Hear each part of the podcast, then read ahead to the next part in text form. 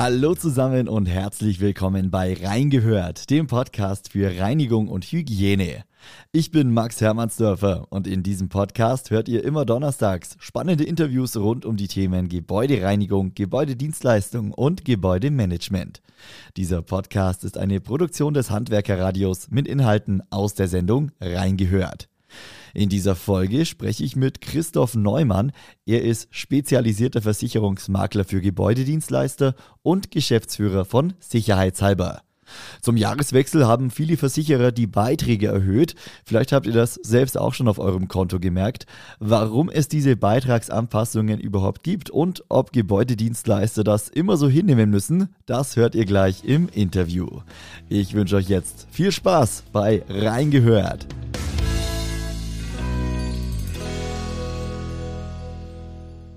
Hallo, Herr Neumann.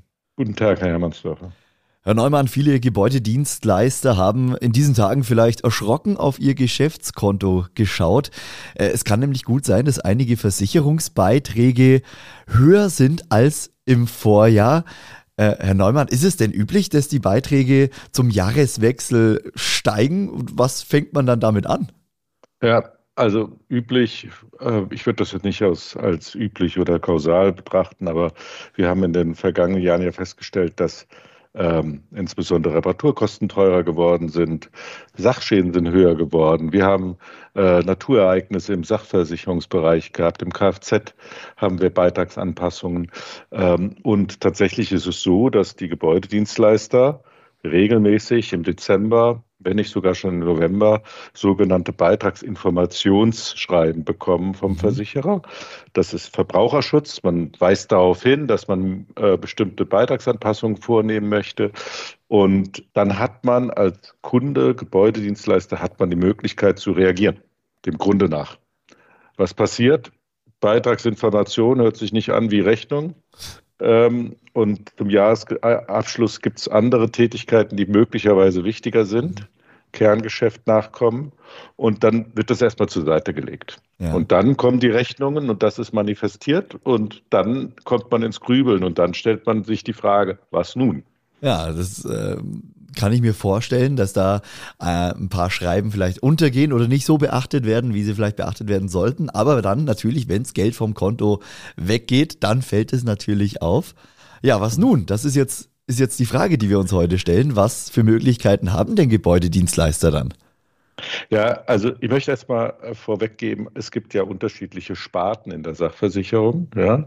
Bei der Kfz-Versicherung ist es so, wenn die Beitragsanpassung durch ist, dann sollte man zumindest die erstmal bezahlen, weil wir Pflichtversicherungsgesetz haben und sich mhm. dann mit seinen besitzenden Versicherer nochmal auseinandersetzen.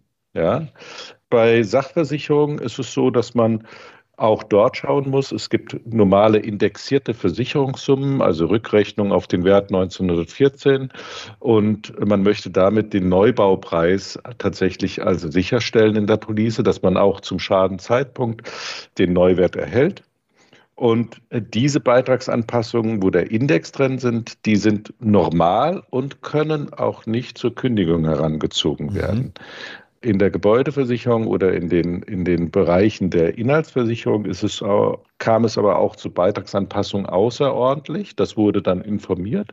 Und diese Beitragsanpassungen, äh, die, gegen die kann man vorgehen. Ja, im Vorfeld eigentlich. Aber man sollte auch, äh, wenn die Rechnung da liegt, ruhig den Versicherer nochmal ansprechen. Hey, was soll das? Wie, wie kann man damit umgehen? Ja. Ähm, aber ich würde es auf jeden Fall erstmal bezahlen, und nicht offen liegen lassen, weil sonst hat man im Schadenfall möglicherweise keinen Versicherungsschutz. Okay, das ist schon mal der erste Tipp, wenn man was äh, auf, dem, auf dem Tisch hat, auf jeden Fall bezahlen, ansonsten kein Versicherungsschutz, was schlecht ist im Fall der Fälle. Ja. Ähm, ja. Vielleicht können wir da nochmal drauf eingehen, ein bisschen, ähm, ja, ein bisschen deutlicher. Äh, was sind denn so Anpassungen, die normal sind? Also wir reden alle von Inflation. Sie haben vorher gesagt, es gibt einfach verschiedene Ereignisse, äh, die einfach zu einer Erhöhung führen können. Ähm, ja, was sind denn so normale Anpassungen und wo ist dann eine Grenze erreicht, wo vielleicht auch Versicherungs- oder wo Gebäudedienstleister sagen können, ah, das ist eigentlich jetzt zu viel, das geht über das Normale hinaus? Okay. Ähm, normale Anpassungen sind alles äh, Themen, die indexiert sind. Das heißt also, wenn es um Versicherungssummen im Gebäudebereich geht und man einfach mit der Abbildung der Erhöhung der Versicherungssumme gleichzeitig natürlich auch nachzieht, dass der Beitrag höher wird. Man hat mehr Versicherungssumme, man ja. kann damit dann auch sicherstellen, äh, dann ist der Beitrag auch im Verhältnis höher. Das ist nachvollziehbar. Mhm. Da kann man sagen, hey, im Inhalt, das gefällt mir nicht, möchte, ihn, möchte es nach unten oder beim Gebäude auf eigenes Risiko zu sagen, fällt möglicherweise die Unterversicherungsverzicht, aber das völlig immer außen vor. Aber man kann dort eingreifen. Ja, also kann sich dann mit dem Versicherer.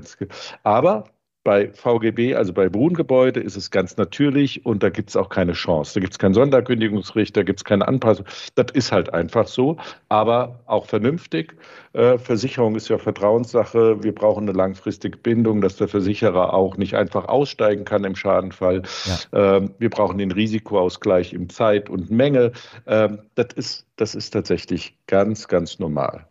Wenn es aber inflationsgesteuerte oder Beitragsanpassungen im Sinne von irgendwelche Indexe, die sich auf ein statistisches Bundesamt oder wie auch immer beziehen, dann hat man natürlich die Möglichkeit, mit dem Versicherer kurz darüber zu sprechen. Mhm. Dagegen kann man vorgehen. Wenn man die Information rechtzeitig gesehen hat, dann kann man das direkt machen. Ja? Wenn man es aber versäumt hat, dann sollte man erstmal bezahlen. Und dann würde ich vorschlagen, dass man sich positioniert, vernünftig instrumentalisiert und dann auf den Versicherer zugeht.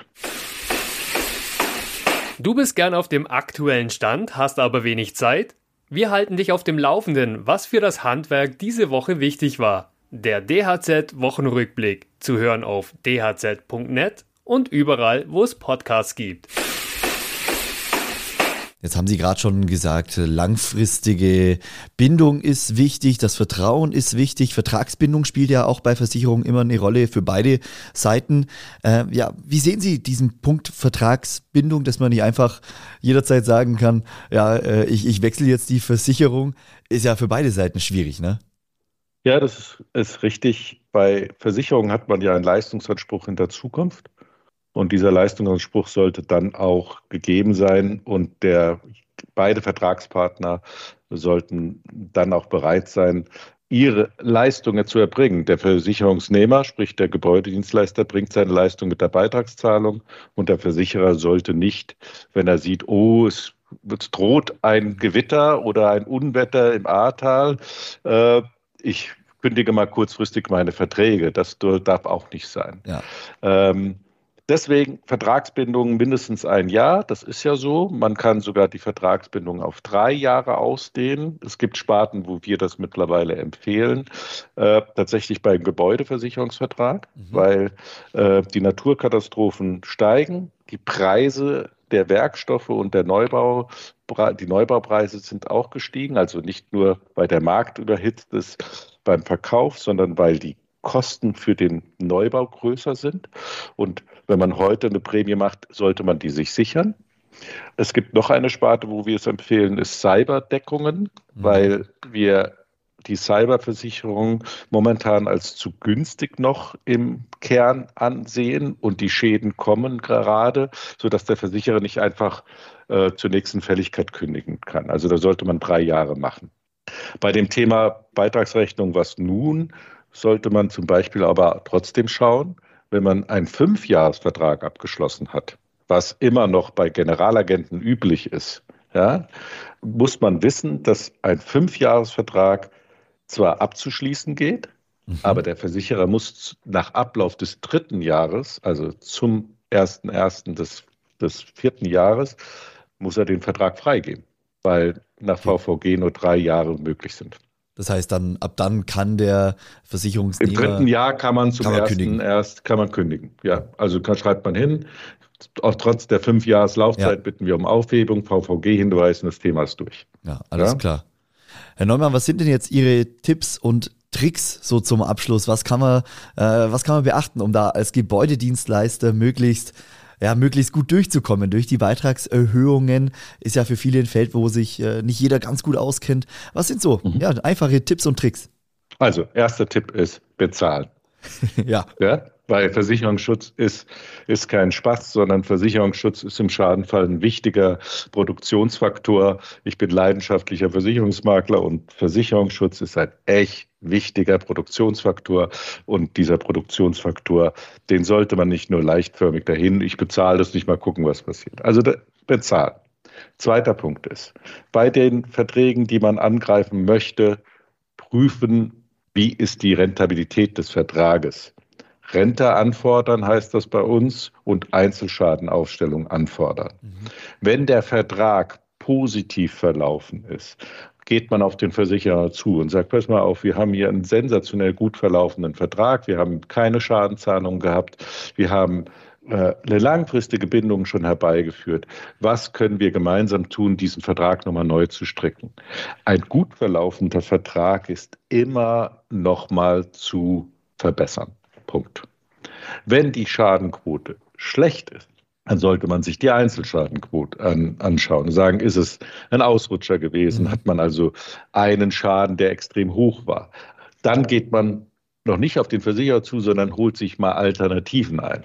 Also man spricht mit anderen Versicherern und sagt, pass mal auf, was würdest du sagen? Kann, wie kann ich den Haftpflichtvertrag, das Gebäudeversicherung, äh, die Inhaltsversicherung, den Kfz-Versicherungsvertrag, wie kann ich das dann lösen? Mhm. Und wenn ich eine Alternative habe, dann gehe ich auf meinen besitzenden Versicherer zu und sage, lass uns doch darüber diskutieren. Dann sagt er, naja, Vertragsbindung. Dann sagt man, ja, wir wissen schon Vertragsbindung, aber Sie wissen auch, dass man im Schadenfall ein außerordentliches Kündigungsrecht hat und sagt dem, dass man bereit ist, im Zweifelsfall, im Schadenfall vorzeitig zu kündigen. Das heißt nicht, dass wir irgendwelche Schäden äh, also irgendwie installieren oder, oder irgendwas. Wirken, ja, ja. ja, das machen wir nicht. Aber zumindest sagen wir, wir kennen die Themen. Bei im Schadenfall darf der Versicherer als auch der Versicherungsnehmer ähm, innerhalb eines Monats nach Zahlung mhm. aus dem Vertrag aussteigen. Außerordentliches Kündigungsrecht nach VVG. Ähm, Hinweis für die etwas Betagten, wie, wie, wie ich auch mittlerweile bin. Ja. Äh, es gab beim VVG eine Besonderheit vor der Novelle, dass der Versicherer kündigen durfte im Schadenfall. Dann musste er die Beiträge zurückgeben. PRT, also pro rata, mhm. pro rata temporis abrechnen. Und der, Versi und, äh, der Versicherungsnehmer, wenn er gekündigt hatte, musste die Prämie bis zur nächsten Fälligkeit voll durchzahlen, bis zur nächsten Hauptfälligkeit. Das nannte man Unteilbarkeit der Prämie. Das gibt es nicht mehr. Also dieses Thema gibt es auch nicht mehr. Auch der Versicherungsnehmer kann kündigen und der Versicherer muss pro rata temporis zum Kündigungszeitpunkt abrechnen und die Kohle zurückgeben. Alles klar, Herr Neumann. Vielen lieben Dank Ihnen. Das sind äh, gute Tipps äh, zum, zum Abschluss. Ich denke, für jeden äh, verständliche Tipps. Ich danke Ihnen herzlich für das Interview, wünsche Ihnen alles Gute und wir hören uns dann beim nächsten Mal wieder. Vielen Herzlichen Dank. Dank. Also bis dahin. Tschüss. Tschüss. Ciao.